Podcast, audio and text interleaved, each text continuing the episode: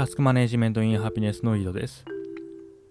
今朝、また佐々木さんのポッドキャストを聞いてまして、でそこで、グッドバイブスでいう時間というものは存在しないという話をしてるのを聞きました。で、まあその時間ね、に関してなんですけど、時間はあると思いますよ。グッドバイブスとしては時間ないっていう話なんですけど、時間ありますよね。で、その時間あるよねっていう、なんだろう、論というか、と思う人は、まあ時計は言わずもがな、結局1秒ってなんか、単位で決まってんですよね。原原子なんだ時計だっけ？なんなんかで決まってんでしょあれって。でなんかどっかで読んだ本であれかな。あのー、7つの習慣を一緒に書いた人のなんか時間管理の本でまあその人も時間ないっつってんですけどいや時間あるでしょだって。時間なかったらなんだろう生存できないやん我々。で時間っていうのはだその本によるとあるものがある場所に移動する？というなんだろうその動作ですよね動作が起こっている A 地点から B 地点に、まあ、何かが移動するまでのことを時間というふうになんか表してるみたいな説明でしたね。でまあ時間という、なんだろう、時間というものはないけれども、あるものが A 地点から B 地点に行くじゃないですか。だから時間はあるんですよ。で、で、まあ、なんつうんですかね。私が言いたいのはですね、あの前に話した、機能分析と理論定義の話なんですよね。で、時間あるって言ってる人は機能分析をしてんですよ。いやだってあるやんってその A 地点から B 地点に物が移動するでその間のことを時間と言うんだったら時間ってだって絶対存在するんじゃないですか？ありますよそんな。でもそのグッドバイブスで時間はありませんって言ってるのは機能の定義じゃないですよね。理論定義の方なんですよね。でで時間ないって言ってるのはこれはもうあの完全にあの井戸個人の考えですけど時間があると思ってると時間が取られたとかね。その逆に時間を無駄にしてしまったとか自分を責めたりするじゃないですか。でそれをしないことが目的なんですよ。それをしないことが目的ででそれをしなくするための因果ですよね。因果の因がその時間はあるというふうに思い込んでる時間はなくなるというふうに思っている、まあ、イデオロギーなわけですよね。でそこをなくしてしまえばその時間を無駄にしてしまったとか時間が人に取られたとか思わなくなるじゃないですか。その因果の我の方のいや時間はあの人に取らなんだろう時間を無駄にしたと思っても無駄それ無駄ではないと思うようにしましょうとか時間が人に取られたと思ってもそれはだその人にその分そのなんだろリソースを上げることができたと思うようにしましょうとかいう、解決策もありますけどもそっちのがの方をどうにかするんじゃなくて陰の方をどうにかするために時間がないっていう話をしてるというふうに私は受け止めてます。でそれは言い換えるとそのグッドバイブスという理論ですよね。えーと、マイナス負の感情で行為の選択をしないようにするっていう理論を成立させるため、えーと、機能させるために時間がないっていうふうに言ってるんですよ。だからここを混同してはいけないんですよね。機能分析をしてるわけじゃないんですよ、別に。時間が、だ時間あるやん。どう考えたって。時間あるんですけど、そう思わないようにすることによって、負の感情によって行為を選択しないと。で、その結果、グッドバイブスでいうグッドバイブスですね。で変な感じにならんってことですよ。なんか、あの一時期の感情で、え怒ったりしないと。そのなんかイラついた感じで受け答えとかをしなくなるって話。だというふうに私は受け止めてます。いや本当に時間ないとあの思ってるのかもしれないですけどその他の人は。でも別に私のように考えてもうグッドバイブスは成立します。だって機能分析と理論定義は別の話ですからね。ってなんかことを考えたっていうのがえっ、ー、と今日のアイスブレイクの話です。で続きですね。自由意志の向こう側。うん、第6章自然化された運命論の続き。で前回ですね。前回は生物学的決定論かな？の話をして、で、えっ、ー、と、遺伝か。で、生まれか育ちかみたいな話があって、まあ対戦前と対戦後で対戦前は遺伝対戦後はあの育ち環境ですね。文化、まあ、それに触れたりしたけどもまあ結局両方だよねっていう話になりましたっていう話をしました。でこっからが本題に入っていくパートになります。で利己的な遺伝子っていう話。ですねこれ利己的な遺伝子って私初めてこの本で知ったんですけど、まあ、それがどういう話か、どういう、まあ、話かですね。っていう話ですね。利己的な遺伝子っていうのは。で利己的な遺伝子っていうのは、学説や理論というより、進化の過程を見るための一つの視座、ないし枠組みだそうです。で、基本的、基本となるアイデアは血縁選択説を提起したウィリアムズやハミルトンが提供していた。例えばハミルトンは血縁選択の仕組みを分かりやすく説明するために遺伝子からの眺望という見方を提起した。この遺伝子からの眺望という見方を自然選択に基づく進化一般に適用する試みが1976年に刊行されたドーキンスの著書「利己的な遺伝子」であった。これ本の名前ってことですね。利己的な遺伝子って。で、これ、あの、前回話に挙げた、ブックカタリストっていうポッドキャストでも上がってましたね。この利己的な遺伝子っていう本の名前が。で有名なんですよ。ドーキンスっていう人は有名らしいですね。で、血縁選択は一定の行動をプログラムした遺伝子が繁殖によらない経路で広まっていくという理論だったが、この理論は視点の中心を利他行動あるいは自滅的行動をとる個体にではなく、その行動によって保存される遺伝子に据えて説明する方が分かりやすくなる。って話。あ、で、前回あれ、あの利他行動ってその人間っていう、人間はっていうような話し方しましたけど、これあの、全部の生物の間違いでした。人間特有じゃなくて、全生物が利他行動をとると。で、それは遺伝子を残すためであるという話ですね。でで、遺伝子を残すために利他行動を取るんじゃなくて、遺伝子が残るために利他行動を取らせると、生物に取らせるっていう考えが、利己的な遺伝子っていう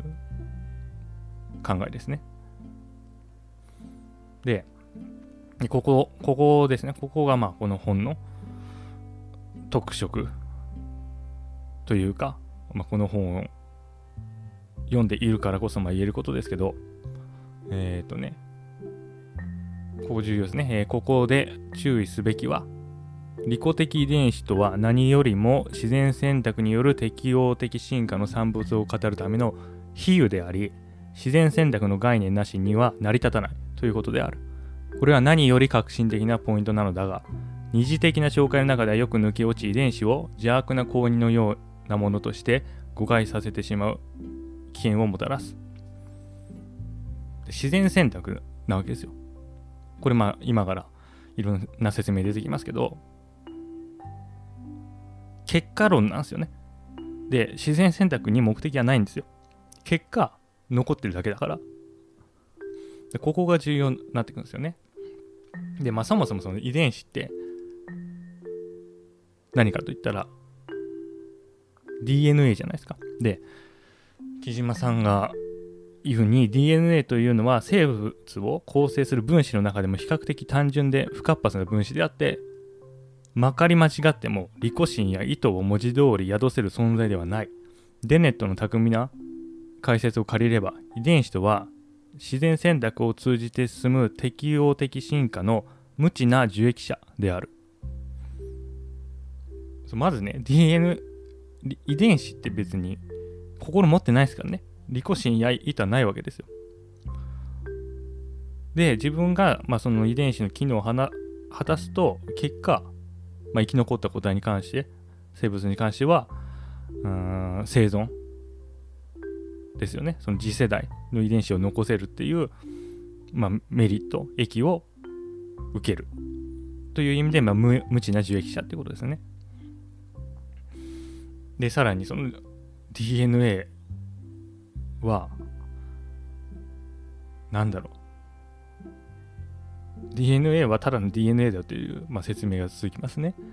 えー、っとですね、そもそも遺伝子に直接可能な振る舞いとはただ一つ、自らがコードしている遺伝情報に基づき、特定のタンパク質がそのまとまりを合成することだけである。かっこしかもこの作業も単独では無理で、他のシステムの力を借りなければならない。かっこ閉じ。つまり DNA そのものは本や CD-ROM のような不活発な記録媒体であり、実際に活動らしきことを行うのは、それぞれの遺伝子がコードしている様々なタンパク質なのであって DNA が鍵括弧する鍵括弧閉じことはただ細胞小器官の力を借りて酵素やその他のタンパク質を合成することだけであると。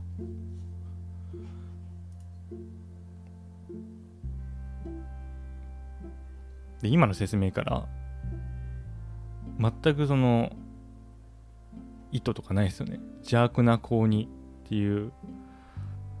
その印象の持ち方っていうのはまあ誤ったもんだっていうことが分かりますよね。で、まあそのね、まあ、遺伝子のコードをきっかけに、まあ、私たちのね、そのいろんな機関が製造されて、で、またそれを、機関を基づいて、その機関に基づいた行動ですよね。を取るようになりますけれども、生物は。でも遺伝子っていうのは結局、まあ、それらを行うその引き金ですよねを引いてるだけであってそれらがどういう行動に至ったかっていうその細部までコントロールしてるわけではないということですね。で次ですね。で遺伝子ですね。結局この遺伝子の行為、まあ、トリガーを引いた結果ですよね。トリガーを引くこととその結果、行為がもたらす結果を好都合なものに、つまりは合を目的的なものにしている働きが自然選択である。この自然選択が合目的性らしきものを、あるいはデザインらしきものをもたらす仕組みとそこでもたらされる目的と手段の関係については、すでに第5章で詳しく説明しておいたと。そうですね。ここでまた自然選択出てきますね。自然選択は目的は持ってないんですよ。繰り返しになりますけど。自然選択は目的持ってないけれども、それ、その結果だけ見る私たちはそれに目的があるように見えるし、もっと言ったら、まあ、一般的には自然選択の方ではなくて、その生物に目的ですね、進化の目的があるようにまあ、錯覚してしまっているということがある。で、ドーキンスは、この遺伝子ですよね。で、遺伝子がその生物を乗り物として扱って、その生物という乗り物に乗って自分の遺伝子ですよね。遺伝子そのものが自己複製という目的を達成するために、ま、動いてるというような話をします。で、その乗り物が生きてないと、うん、複製できないですよね。繁殖できないですよね。そうだから遺伝子はその乗り物が生き残ってその自分の、まあ、コピーですよ。人間の場合は2分の1ずつですね。あのメスとオスがつがいになって子供を産む場合は、まあ、2分の1の遺伝子を残すようになんだろうな仕向ける仕向けるっていう言い方でいいんかな仕向けるように遺伝子が我々乗り物をに乗って操作しているというような言い方をします。で、まあ、またこの比喩がね、良くないっていう話ですよね。これは全部あくまで比喩なんですよね。遺伝子自身に意図とかで意思とかいうものは存在しないわけです。で、話し続きますね。で、で、あ、ここ、ちょっとまあ、ドーキンスの論の補足っていう感じですけど、その本論に直接関係する部分ではなくて、でドーキンスはそのゲノム全体ですよね。ゲノム全体ではなくて、個々の遺伝子が立個的に動くというふうな説明をします。で、で、ここが、まあ、ポイントらしくて、あの、なんか、分離閉極因子とかなんか無法モノ DNA というものがあるらしいですね。でそういうものは個体全体の存続を無視して糖の遺伝子の存続だけに役立つ形質を発現させるらしいですわ。そうだこういうものの説明のために、まあ、今のような話をしたんだと思います。で、でもじゃあななんでその個々の遺伝子がバラバラに自分のコピーを作るために動いてるのに実際にはそのゲノム全体つまりその生物ですよね。生物自体が繁殖できるのかという説明はこういうものです。で結局そっちの方がその個体全体の生存を経由する平和的な存続形式の方がより有効だからそれを採用していることが圧倒的に多いだけだというふうに言ってますね。で全全部の遺伝子が自分のことを利己的ですからね、自分のことだけ考えてるんですよね。考えてるけれども、結局、ゲノム全体をコピーして生物が生きながらえないと、また繁殖しないと、自分のコピーが作れないから、あじゃあ、自分だけじゃなくて、まあ、全体がコピーできるような動きをしようというようにしているというふうに説明しています。で、この見方はしばしばそう見られるような単純な要素還元主義、つまり事柄を要素に分解すれば理解できるという立場ではなく、むしろその対極に位置する立場である。つまりそれは遺伝子同士の、そして遺伝子と環境の間の複雑な相互作用を考慮して初めて成り立つ考え方なのだ。いずれの遺伝子にとっても自らと直接の競合関係にない他の全ての遺伝子は物理的な周囲環境同様の環境の一部でありつまりは生き延びるための手段であると見るのである。このように個々の遺伝子のお互いがお互いを環境過去ないし手段過去土地として利用し合うことで生み出され動かされているのが生物個体という乗り物であるということになるっていう話ですね。でこれまた話飛んでこれねこれがグッドバイブス的なタスク管理と既存のタスク管理の違いなんじゃないかなっていうふうに思うんですよね。既存のタスク管理は要素還元主義だと思うんですよ。全てを切り出すわけですよね。なんでうまくいかないのかっていうと、タスクリストが悪いとか、なんかタスクの名前がおかしいとか、もしくは時間管理ですよね。そのスケジュール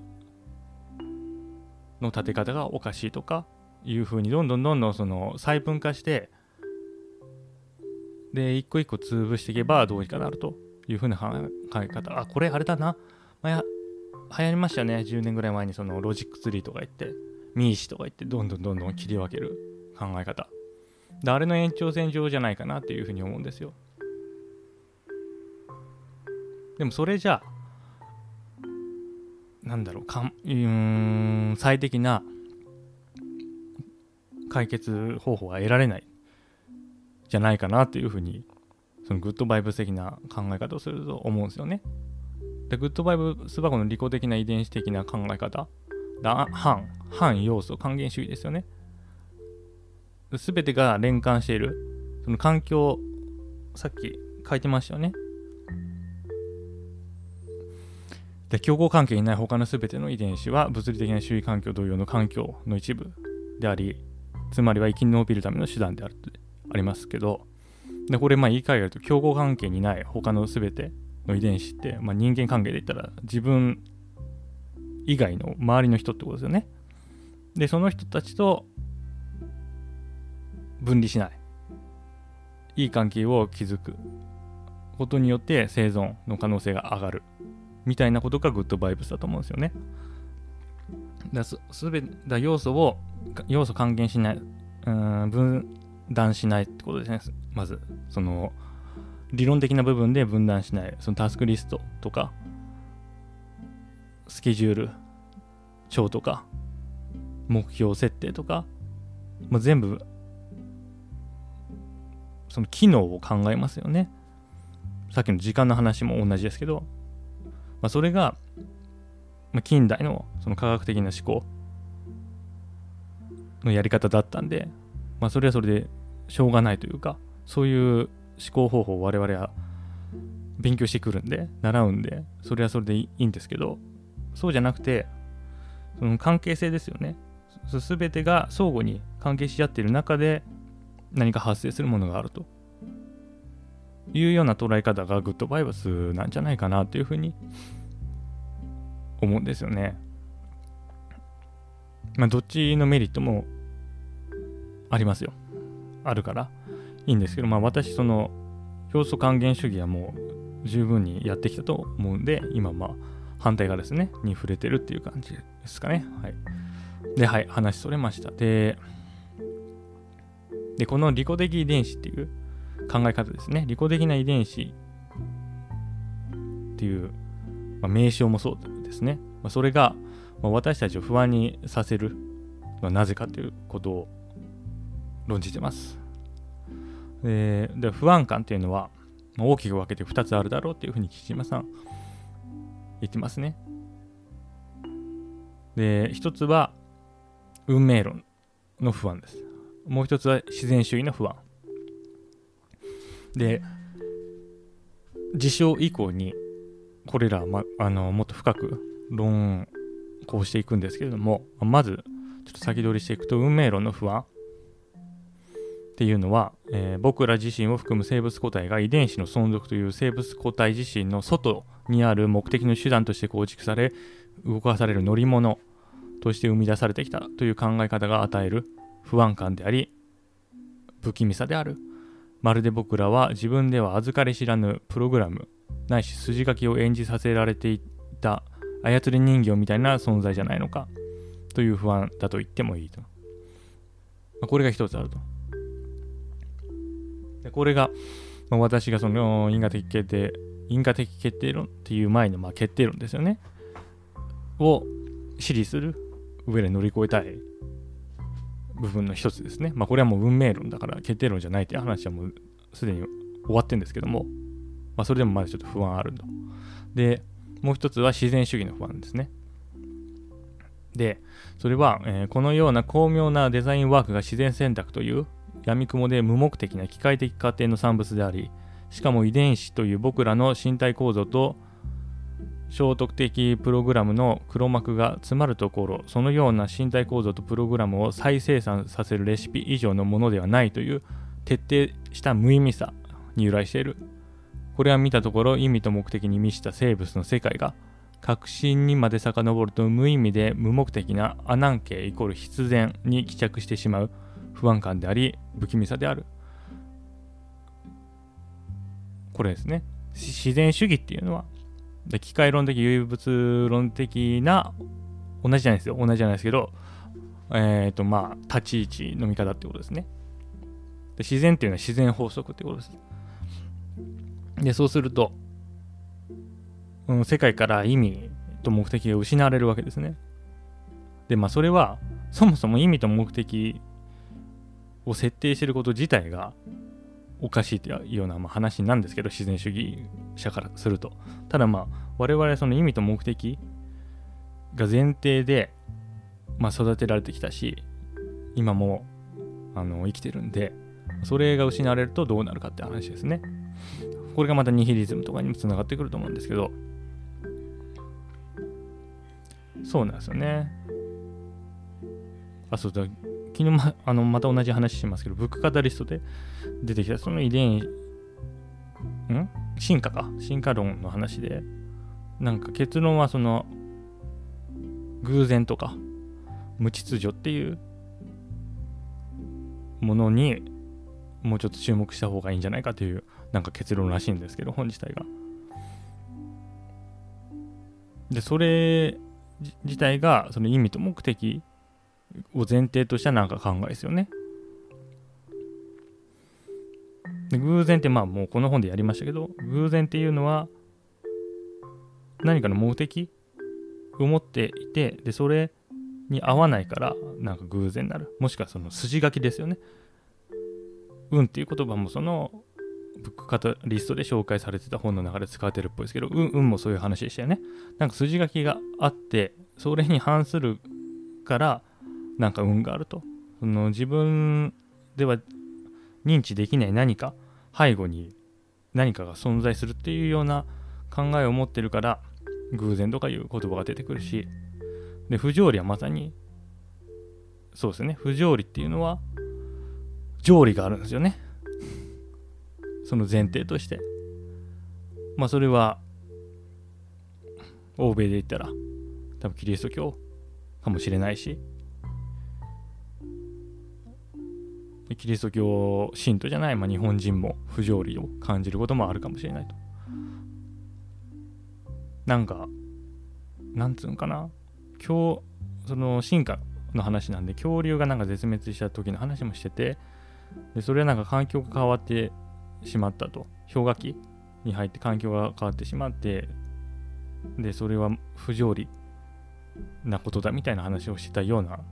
気がしなくもないんですけど。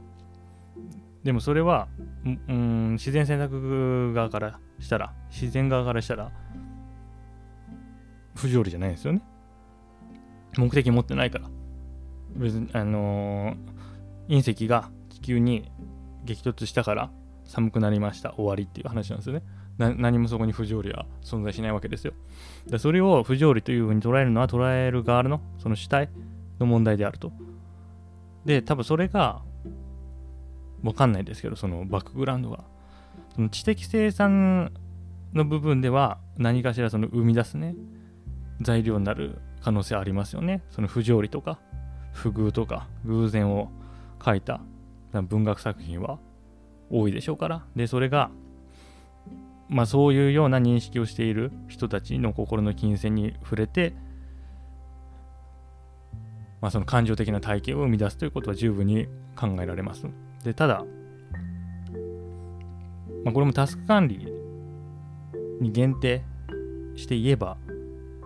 そういうものはそのばらつきになりますんで感情とかのねそれはない方がいいと僕は思いますね。全てが必然であるというふうに世界を捉えている方が揺れが少ないばらつきが少ないんで安定したタスク管理ができるというふうに考えます。はい。でまた話それましたね。ふんふんふんふん。そういう話をしの。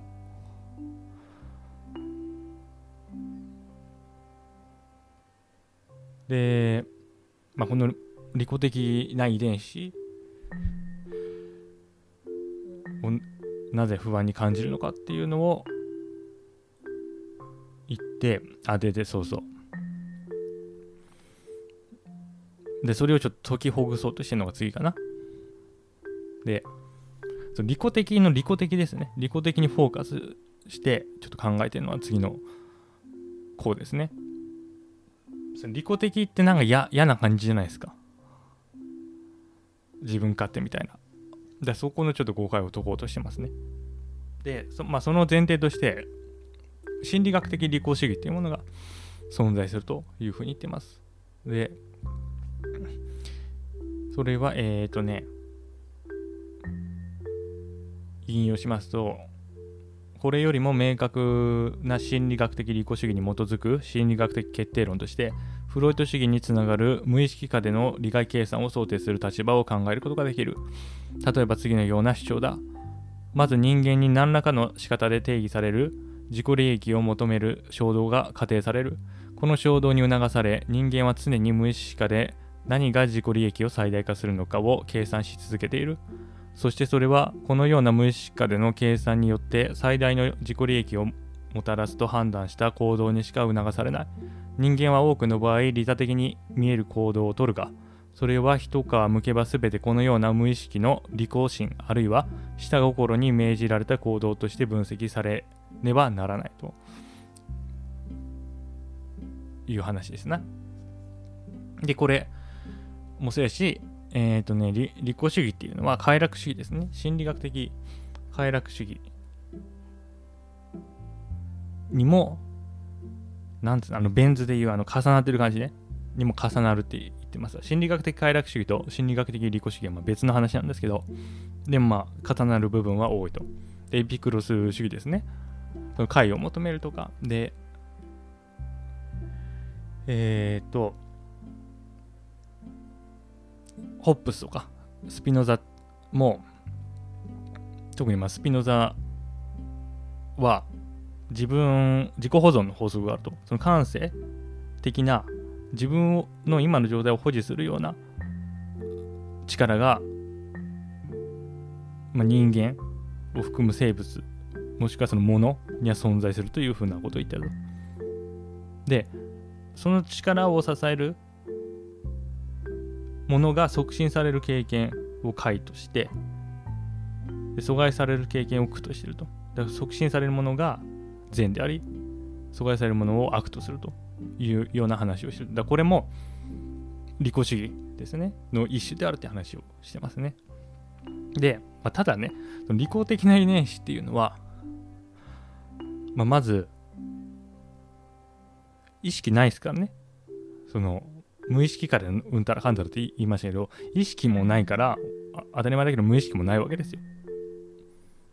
だからこの利己主義まあ心理学的利己主義ですね人間に関する。これには全く当たらないっていう話をしていると。そうだからその利己的な遺伝子の利己的というのはその人間が考えるその精神的なその道徳的なその利己というものとは別物だっていうことをここでは言ってます。個体にとっての通常の利己あるいは生物学的利己っていうのは人間にとっての通常の自己利益よりも狭く貧弱なものだということであるというふうにも言ってますね。そう。でもまあ一方でまだちょっと不安あるよねっていうことを最後に、まあ、今日の最後に紹介する項で言ってますね。結局、まあ、今見てきたようにその利己的な遺伝子っていうものにその人間的なその利己とか利他とかいう考え方を当てはめるのはその遺伝子の擬人化じゃないですか。でも遺伝子は遺伝子だから人じゃないんですよね。だまあ比喩っていうことを最初に言いましたけど、そこでまずちょっと踏み外すわけですね。でもしかしながら別の見方をすると、その利己的な遺伝子が、まあ、取るであろうその行動ですよね。というものをそのゲーム理論を使ってそのコンピューターとかでシミュレーションするとその遺伝子が取るような行動も人間が取るような行動でも人間がその決める行動でも遺伝子が取るだろうと思われてる行動でも同じような動きをするんですって。だからその戦略的な意味では確かに遺伝子は人ではないけれども戦略、まあ、情報としての戦略という観点から見ると確かに人間と同じようなその選択をすると。でそういう意味で擬人化っていうことはして擬人化してしまうとなんか変な不安を増長させることはあるけれども、まあ、一方でその、えーと、ある抽象的なレベルですねゲーム理論的な抽象戦のレベルではで僕らは1プレイヤーとしてその戦略の合理性を評価できるとででもその戦略の合理性その合理的すぎるその選択というものに何か怖さを感じるということはあるよねということを言ってますね。ということで今日はそんぐらいですかね。利己的な遺伝子をちょっと説明してまあその利己的なっていうそのワードをそんなに怖がる必要はないっていう話をしつつもまあでもちょっとこ怖いよねと。怖く感じるのは仕方ないよねっていうことを言ってるという話をしました。はい。今日はこの辺で良いタス完了